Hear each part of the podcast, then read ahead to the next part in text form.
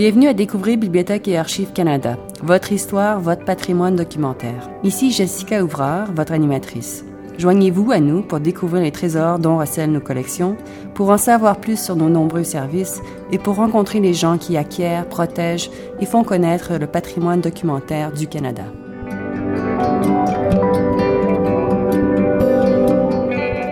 L'histoire maritime du Canada est riche et ponctuée de nombreuses tragédies. Du petit bateau perdu dans les Grands Lacs, au naufrage du Empress of Ireland dans le fleuve Saint-Laurent, aux malheureuses expéditions de Sir John Franklin dans l'Arctique. Les épaves hantent l'imagination. Elles évoquent des images de tragédie, d'héroïsme, de mystère et de découverte. De plus, 2014 marque le centième anniversaire du naufrage du Empress of Ireland. Marc-André Bernier, chef du service d'archéologie subaquatique de Parc Canada, se joint à nous pour discuter des épaves, de leur importance dans l'histoire du Canada et comment PAC joue un rôle important dans la recherche, la découverte et l'enquête sur ces épaves. Bonjour, euh, Marc-André Bernier. Merci d'être venu ici aujourd'hui. Mon plaisir. Bonjour à vous. Pour ceux qui ne connaissent pas grand-chose sur l'archéologie subaquatique, Pouvez-vous nous dire qu'est-ce que c'est et les risques et les défis que cela présente? En fait, je vais commencer par les, euh, par les défis plus que, que les risques, euh, parce qu'évidemment, il y a des risques, mais on essaie de les minimiser et, euh, et bon, évidemment, sont inhérents à la plongée. Mais je vais commencer par, par, les défis parce que c'est un peu ce qui caractérise l'archéologie subaquatique, c'est le fait qu'on est confronté à une série de défis qui sont plus complexes, qui rendent notre travail beaucoup plus complexe que l'archéologie terrestre. Évidemment, on travaille euh, sur l'eau et sous l'eau, ce qui fait en sorte que euh, nos conditions, notre environnement de travail est dicté par et d'un un euh, ce qui se passe à l'extérieur, la nature. On ne peut pas travailler tous les jours sur, sur l'eau, surtout si on, on, travaille sur, par exemple, en, en, mer ou en océan. Mm-hmm. et quand on travaille sous l'eau, euh, on a euh, des contraintes. On a des contraintes euh, de temps, on a des contraintes de parfois de visibilité, etc.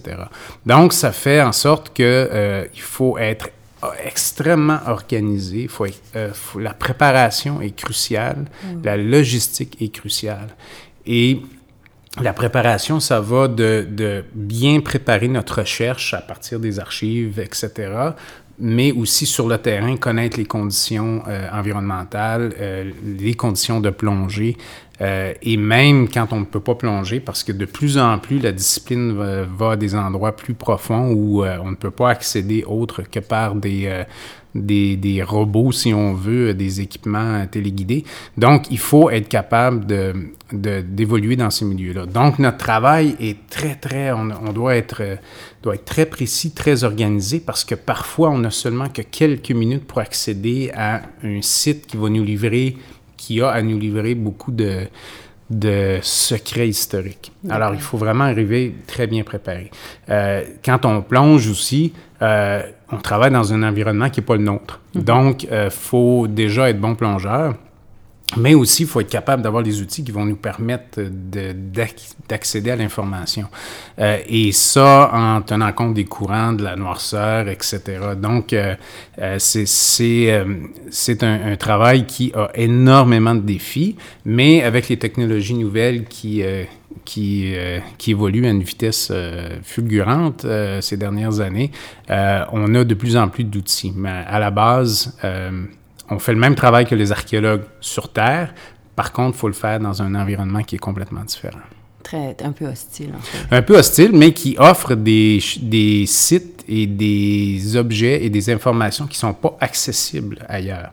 Donc, on a un potentiel d'apprendre sur l'histoire qui est différent et aussi, dans certains cas, beaucoup plus grand. Et puis, avec tout le trafic maritime au Canada, il y a dû y avoir beaucoup d'accidents. Pouvez-vous nous parler et nous donner une idée du nombre? Euh, ce qui est vraiment, ce que les gens réalisent pas, c'est qu'on est un pays maritime. On est un pays qui est, qui est, euh, qui a évolué, qui a, qui s'est développé autour de l'eau. Euh, et, ça, ça, part avant même l'arrivée des Européens. Les, euh, Premières Nations, on, voyageait souvent par l'eau. Euh, et ça, ça s'est accentué ou développés euh, différemment, si on veut, avec l'arrivée des Européens. Donc, le fleuve Saint-Laurent, par exemple, et les provinces atlantiques, c'était le point d'entrée, c'était la route. Et même, on parle des différents cours d'eau, par, par, exemple l'Outaouais, la Richelieu, etc. C'était c'était la route. Donc, beaucoup de trafic, ce qui veut dire aussi beaucoup d'accidents. Euh, on parle de, probablement de dizaines de milliers d'épaves si on inclut les Grands Lacs euh, et toutes les côtes euh, du Canada, parce que le Canada, entre autres, a le plus grand littoral au monde. Donc, on a un potentiel d'épaves. Sur ce, évidemment, il y a seulement un petit nombre qui ont été trouvés. Mais il y en a de très, très importantes et, et de très, très impressionnantes aussi. Puis est-ce que est-ce qu'il y a beaucoup de navires militaires là-dedans ou c'était plutôt des Ça c'est une autre c'est une autre chose que les gens réalisent pas, c'est que euh, il y a eu beaucoup de confrontations militaires euh, sur les eaux canadiennes. Euh, et ça on remonte déjà à l'époque de la Nouvelle-France où quand Phipps est arrivé devant Québec par exemple en 1690 et a assiégé la ville. Bon, il est arrivé par navire, a perdu des navires au retour. Il y a eu à la période de la conquête euh, euh, des confrontations navales à Louisbourg, en Nouvelle-Écosse, euh, dans la baie des Chaleurs, à Québec même. Et, après ça, on passe à la guerre de 1812, où sur les Grands Lacs ont été un théâtre d'action très, très important au niveau, au niveau maritime des, batailles navales. On a sur la rivière Richelieu, on a un paquet d'exemples. Et ensuite, la Deuxième Guerre mondiale avec les navires, euh, les sous-marins allemands qui, euh, qui euh, on connaît tous les histoires des, des sous-marins qui venaient même à l'intérieur du Golfe. Donc, on a beaucoup d'épaves militaires, soit de, l'époque de la Nouvelle-France ou, ou, par après. Quels ont été les naufrages les plus importants au Canada? Puis est-ce que, est que toutes les épaves ont été trouvées? Ou... Non, en fait, il, reste, il reste encore des épaves à trouver. D'ailleurs, à Parc Canada, on, on cherche nous-mêmes, par les temps qui courent, deux de ces épaves qui sont considérées comme euh, parmi les plus importantes euh, du pays, le Erebus et le HMS Erebus HMS Terror, qui sont les navires de Sir John Franklin. Euh, perdus dans l'Arctique, Franklin est parti en 1845 de l'Angleterre pour trouver le passage du Nord-Ouest et on n'a jamais revu après. Alors ça, c'est un exemple d'épaves importantes qui n'ont pas été trouvées. Mais on a évidemment l'importance, euh, c'est toujours relatif. Un naufrage euh, peut être très important, surtout s'il y a perte de vie. Euh, c'est un événement tragique qui, qui résonne beaucoup. Alors localement, on a des beaucoup d'épaves qui, qui sont euh, peut-être pas vu comme, euh, ah, comme d'une importance historique nationale, mais localement, c'est une histoire tragique qui, qui, a, qui a une très profonde, une très grande importance et qui a marqué profondément un endroit. Euh, mais ceci étant dit, on a de ces navires qui euh, racontent des moments euh, forts de l'histoire de notre pays. Alors, juste parmi les lieux historiques nationaux qui sont des, des naufrages, on compte par exemple, bon, si on remonte dans le temps, les plus vieilles épaves, celles de Red Bay au Labrador.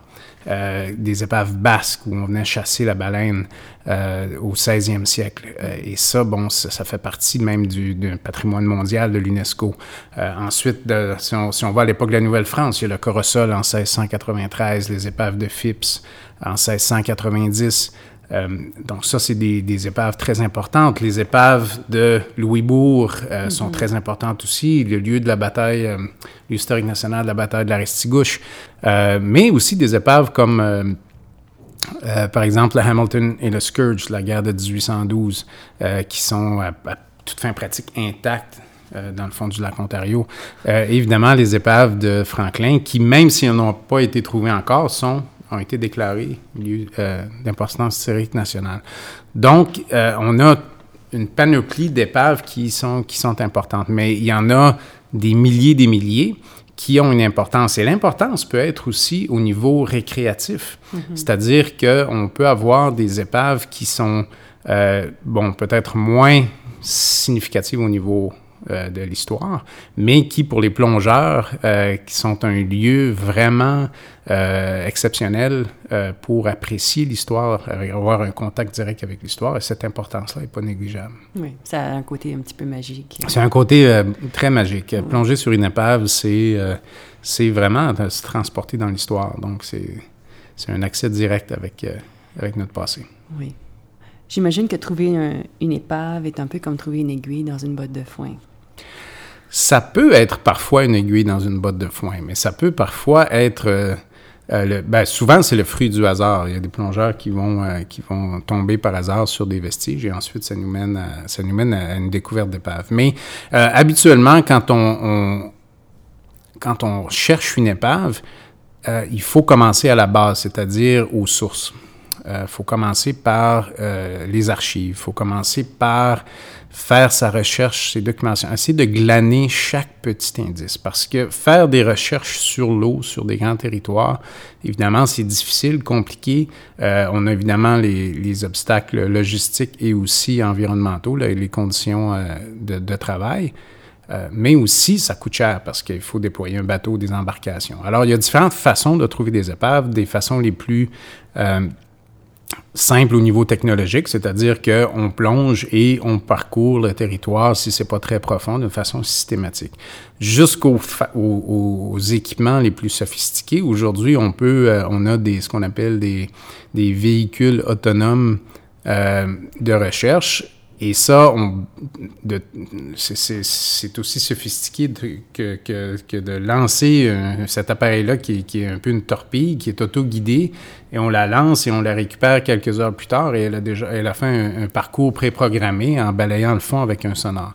Donc, là, il y a, entre ça, il y a un éventail. Mais à la, à la base, il faut euh, bien délimiter le territoire, euh, essayer de... de c'est un travail de détective. Alors, il faut essayer de recréer les événements et pour limiter l'endroit où on va faire les recherches et ensuite euh, déployer l'équipement approprié pour ça, parce que le sonore latéral nous donne une image, mais il y a aussi des magnétomètres qui vont détecter le métal. Donc, il faut essayer de voir avec quel quel de ces outils-là on va, on va procéder. Mais si on n'a pas fait nos recherches avant, on va se perdre, euh, ben on va perdre beaucoup de temps à le faire.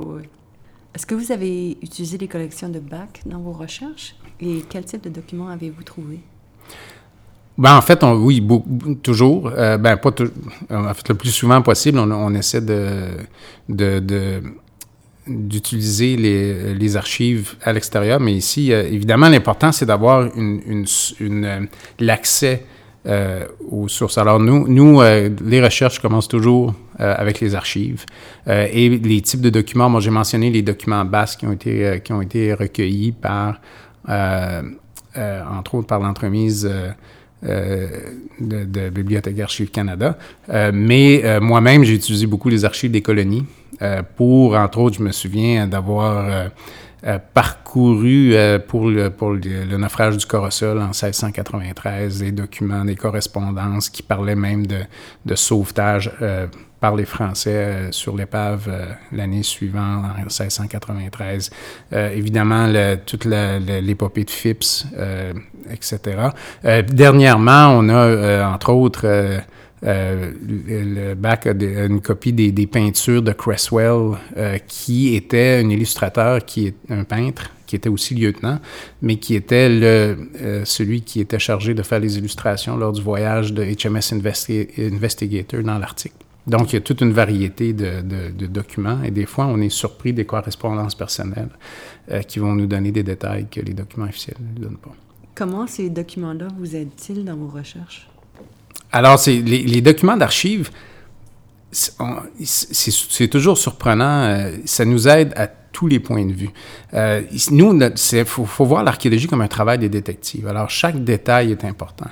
une, ça peut être euh, des, changements de noms topographiques sur les cartes anciennes qui vont nous qui vont faire référence à des événements. Il y a, beaucoup de rec points ou des, euh, des, des, pointes à la barque, euh, ans à la barque, etc. Ça fait référence à des événements. Les gens nommaient les lieux par les événements. Donc ça, on, peut toujours être surpris par euh, les petites informations euh, qui semblent anodines au départ. mais ça va de, de, des informations sur les lieux, les événements qui ont mené à un naufrage, jusqu'à ce qui s'est passé après le naufrage et ce qui s'est passé euh, aussi dans l'ensemble, parce que ce qu'on veut, c'est pas seulement comprendre un événement, mais c'est comprendre cet événement dans le plus grand contexte de l'histoire. Par exemple, l'histoire de la navigation. Donc, euh, des fois, ça nous apporte des, des informations plus larges à, ce- à- à ce niveau-là. Mais euh, ça va des informations de la recherche jusqu'à l'analyse après ce qu'on a, ce qu'on a trouvé, à quoi ça correspond et qu'est-ce que ça veut dire pour notre histoire. Oui. Et c'est là où, euh, en fait, c'est infini ce que les documents peuvent nous apporter et on a toujours des surprises. Et c'est pour ça qu'on on aime bien venir aux archives parce que on ne sait pas ce qu'on va découvrir. Oui, même, même euh, c'est- c'est toujours épatant ouvrir une boîte puis. euh, C'est comme Noël.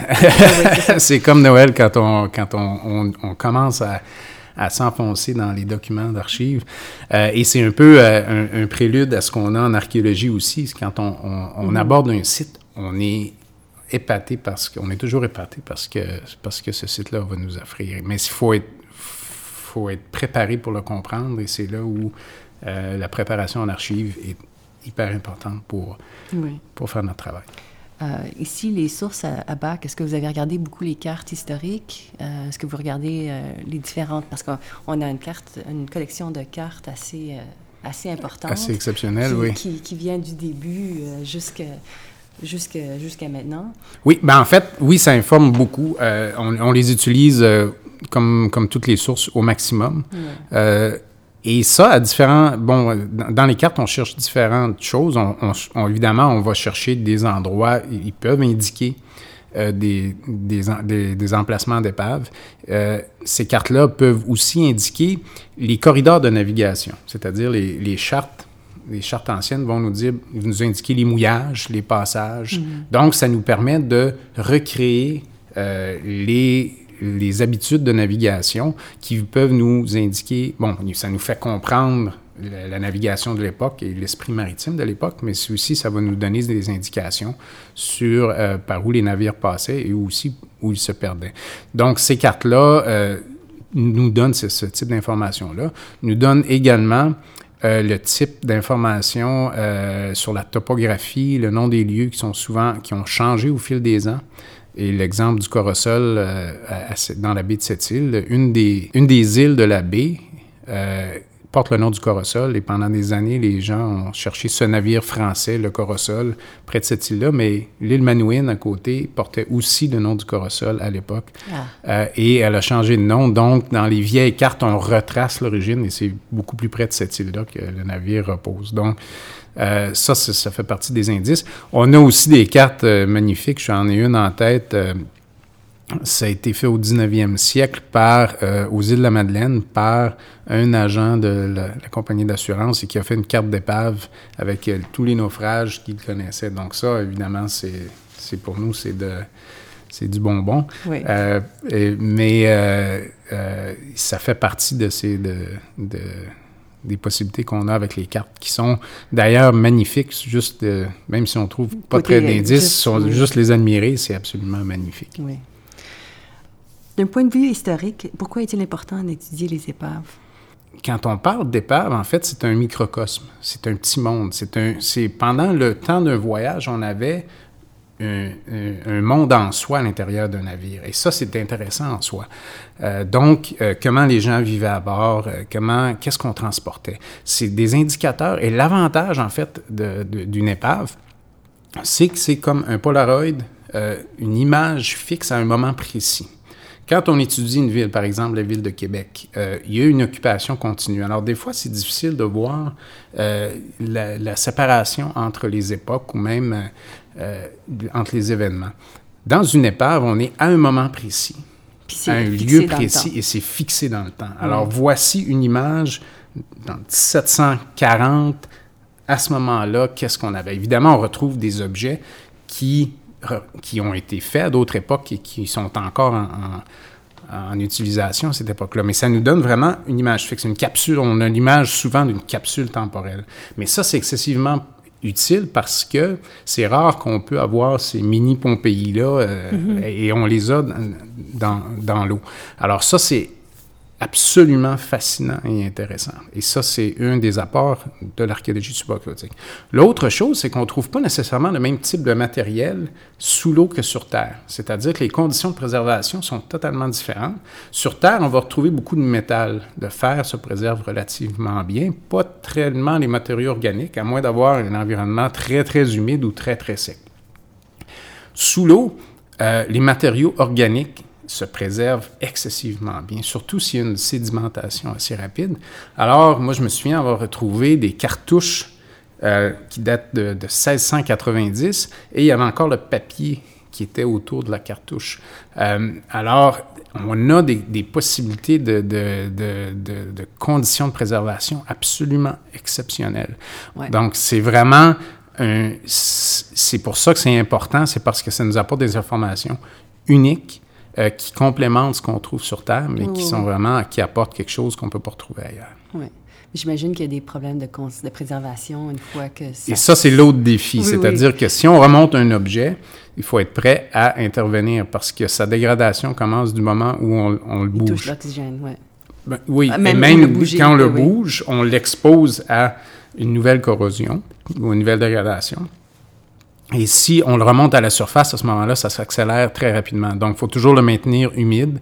Il euh, faut toujours euh, être prêt à combattre, bon, euh, par exemple, si, l'eau réchauffe trop vite, il peut y avoir des, des micro-organismes qui se développent, qui, se développent, qui vont, qui vont euh, qui vont accélérer la dégradation. Donc, il faut ensuite être prêt à assumer des traitements de conservation qui peuvent durer des années, dépendamment de l'objet. Donc, c'est vraiment euh, une responsabilité énorme et il faut être prêt à le faire. Sinon, on détruit euh, ce qu'on essaie de sauver et ça, c'est au détriment de tous. Oui. D'après vous, pourquoi les gens sont-ils si fascinés par l'archéologie et plus précisément les épaves? des gens, et, ça c'est aussi un, paradoxe, on dit que les gens ne s'intéressent pas à l'histoire. Moi, je, suis profondément convaincu que les gens aiment l'histoire et s'y intéressent. Il faut que ce soit bien raconté. Mais les gens euh, sont intéressés par l'histoire. Alors déjà, euh, il y a un intérêt pour, euh, pour notre passé, nos liens avec le passé. Si les gens se sentent directement touchés par le passé, ils vont être fascinés par ça. Si on ajoute à ça en plus la découverte, l'archéologie, c'est la, des découvertes. Évidemment, il y a tous les mythes de, chasseurs d'objets et de trésors, etc. Et, euh, et, évidemment, nous, ça, c'est une, image qu'il faut, euh, qu'il faut euh, sur laquelle on travaille, c'est-à-dire, oui, chasseurs de trésors, mais de trésors historiques. Et, et, les épaves encore plus. Il y a toujours ce mythe avec le galion espagnol rempli d'or. Euh, qui, euh, qui, bon, évidemment, tout le monde pense que sur chaque épave, il y a un trésor, mais euh, ceci étant dit, il y a une fascination pour la découverte, pour le passé, et on rajoute à ça le, fond des mers, c'est aussi la dernière frontière, c'est-à-dire que c'est là où on, a, on peut être surpris des découvertes. Et comme souvent ces découvertes-là sont dans un état de préservation exceptionnel, ça fait en sorte que les gens sont absolument fascinés. On grandit avec des histoires de pirates, de naufrages, de, bateaux perdus. C'est des images fortes. Un naufrage, c'est une image qui frappe l'imaginaire. Euh, mais euh, une épave, quand on plonge sur une épave, c'est un contact direct avec le passé. Et ça, les gens sont fascinés par ça. Puis, est-ce que les sites d'épaves sont accessibles aux plongeurs? Euh, les sites d'épaves sont, sont, sont, très accessibles aux plongeurs. Et en fait, ça, pour nous, c'est une des, un des principes de base, c'est qu'on veut que les gens puissent accéder à ces sites-là. Alors, ça arrive très rarement qu'on va limiter l'accès d'un site. Euh, ça se fait par exemple à Louisbourg, en Nouvelle-Écosse, où c'est accessible, mais on peut accéder avec un guide. Il faut accéder avec un guide parce que ce sont des épaves uniques, très fragiles.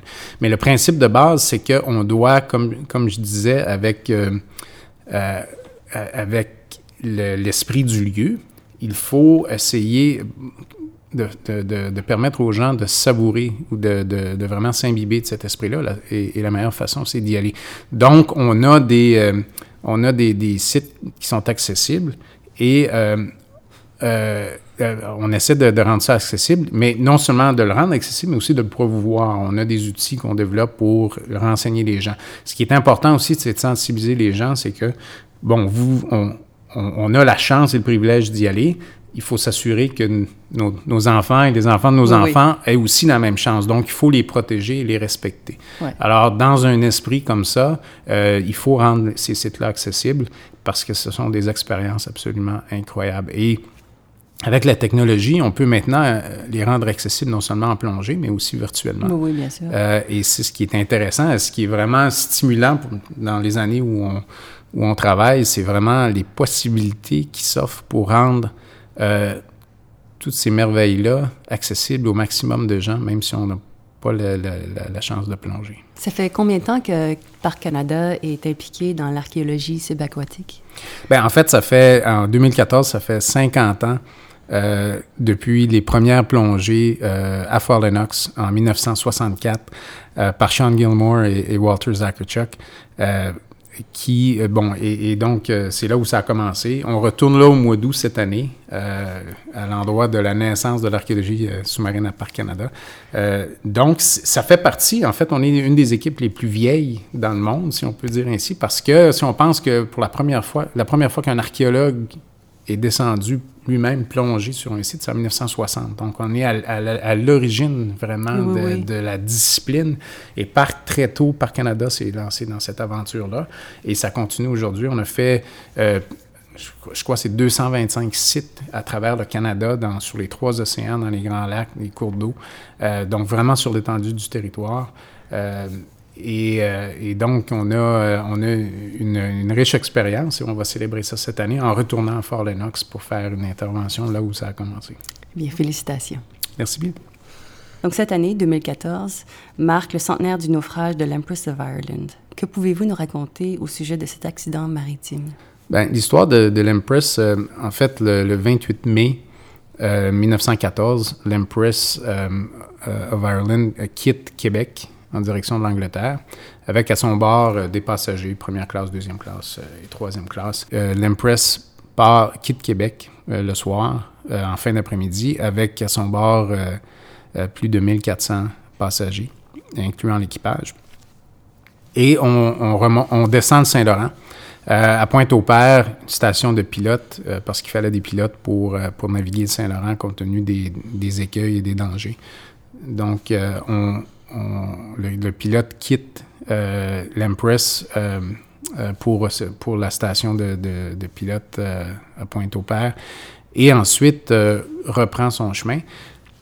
Et dans le sens contraire, à ce moment-là, il y avait un, navire de cargaison, le Storchstadt, qui, qui s'en est dans la, direction contraire. la brume s'est levée. Et euh, on, a, euh, on, a, eu une collision entre les deux navires. Donc, le, le a éperonné euh, l'Empress of Ireland, créant une brèche qui aussitôt s'est engouffrée d'eau. Donc, à ce moment-là, on est passé une heure et demie du matin, donc près de deux heures du matin. C'est donc la nuit, dans la brume. et en dedans de, de, 14 minutes, le, le, navire a sombré en portant euh, avec lui 1012 personnes. Euh, donc plus de 400 euh, survivants, mais quand même plus de 1000 personnes. donc on a eu plusieurs survivants qui ont été repêchés. soit par le navire avec lequel il y a eu une collision ou d'autres navires qui ont été immédiatement dépêchés. mais ça, ça, nous a donné le, le plus grand... 14 minutes en 14 minutes, ça s'est engouffré. Ouais, L'eau s'est engouffrée et le navire a coulé euh, très, très rapidement, ce qui a laissé très peu de chance aux gens, surtout ceux qui étaient euh, plus profondément à l'intérieur du navire, euh, de se sauver. Donc, un désastre. Donc, le plus, la plus grande tragédie maritime de l'histoire du, du pays. Quelle est votre expérience la plus inoubliable sur un site d'archéologie subaquatique? Moi, ça fait 24 ans maintenant que je fais ce métier-là, puis je peux vous dire que j'en ai eu, j'ai eu euh, des expériences absolument extraordinaires. Il y en a deux, entre autres, que je peux mentionner peut-être. Une, c'est euh, un avion de la Deuxième Guerre mondiale à Longue Pointe de Mingan qui avait, coulé au, au décollage et où on avait, euh, où cinq des neuf membres d'équipage ont coulé avec l'avion. Alors, on a retrouvé l'avion en 2009. Et elle était intacte dans le fond, 40 mètres de profondeur. et on savait qu'il y avait encore cinq des membres d'équipage à l'intérieur. Euh, et ce qui était absolument fascinant, bon, évidemment, c'est un contact, c'est une histoire extrêmement touchante, euh, mais en plus, on avait euh, la possibilité, ben, la chance, le privilège d'avoir des gens qui étaient sur la plage quand ça s'est passé, qui ont vu l'accident et qui ont vu les soldats embarquer juste avant et qui nous racontent comment ça s'est passé et qui, euh, qui sont, euh, sont le lien direct, ils sont l'histoire, ils ont vécu cette histoire-là. Alors ça, ça a été une expérience humaine absolument incroyable quand les, les parce qu'on a travaillé avec les, les forces américaines pour, euh, pour recueillir les, les vestiges, les restes humains les, des soldats les, et, et de voir les gens qui ont vu ça arriver et qui ont pu participer à 70 ans après mhm. à cette euh, ça ça a été un moment excessivement fort et plonger sur cette épave là c'était euh, cette épave d'avion là c'était vraiment euh, c'était un voyage dans le temps l'autre expérience c'est avec HMS Investigator dans l'Arctique qui est un qui était un navire, c'est le navire qui a, été crédité pour avoir découvert le passage du Nord-Ouest. En fait, l'équipage, parce que le navire est resté pris dans les glaces et l'équipage a fait le reste à pied euh, après euh, pour être sauvé par un autre navire. Mais ce navire-là est, pratiquement complet jusqu'au pont supérieur dans 10 mètres d'eau. Euh, et on voit, on descend euh, sur, ce, sur cette... C'est un endroit absolument isolé. Euh, L'équipage a, hiverné deux ans à cet endroit-là. Donc, on est sur Terre, on voit les restes de l'équipement qu'ils ont laissé sur Terre. Il y a trois sépultures aussi qui sont, qui sont visibles. Euh, donc, on peut s'imbiber du fait qu'ils ont été dans cet environnement complètement hostile euh, envers eux pendant deux ans avec l'espoir de sortir. Et le navire, ensuite, on plonge sur cette formidable machine d'exploration euh, qui est encore debout avec sa proue qui est scindée de fer, de plaques de fer pour percer la glace. c'est un, brise-glace des années 1850. Et on plonge sur le pont avec les débris qui, sont, qui ont été laissés euh, par, la, par la glace, euh, des pièces du navire qui ont été euh, complètement rasées par la glace. Mais sous, sous ça, on a un navire complet et à l'intérieur avec tout ce que les gens ont laissé à bord. Et donc ça, c'était vraiment, là, c'est, je dis souvent, c'est, une machine à voyager dans le temps. On est transporté et on peut s'imbiber de l'esprit du lieu. Et c'est ça qui, je pense, qui est important et ce que nous, à Parc Canada, on essaie de, de transmettre, c'est l'esprit du lieu. C'est-à-dire qu'il y a un moment historique, mais ça s'est passé à un endroit. Et cet endroit-là, il faut le vivre, il faut le voir pour euh, vraiment l'apprécier à son maximum. Mm-hmm. Euh, et, ça, ça fait partie de l'essence même du, euh, de, l'événement historique et du lieu. Et, et à cet endroit-là, on le sentait, mais vraiment. Merci beaucoup d'être venu euh, jaser avec nous aujourd'hui. On apprécie beaucoup euh, votre vos connaissances sur euh, le Canada subaquatique. Merci. Merci bien. Afin d'en apprendre davantage sur les épaves, visitez notre site web Enquête sur les naufrages à lac bac.gc.ca barre oblique SOS barre oblique naufrage au pluriel ou lisez nos articles sur les épaves et les naufrages sur le site ledécoublog.com. Merci d'avoir été des nôtres. Ici Jessica Ouvrard, votre animatrice. Vous écoutiez Découvrez Bibliothèque et Archives Canada, votre fenêtre sur l'histoire, la littérature et la culture canadienne. Je remercie notre invité d'aujourd'hui, Marc-André Bernier. Pour plus d'informations sur nos balados, ou si vous avez des questions, des commentaires ou des suggestions, veuillez consulter notre site web à bac lac.gc.ca barre oblique balado au pluriel. De cette page, vous pouvez aussi voir l'album Flickr, Le Canada sous-marin, les naufrages, trouvé sous les liens connexes.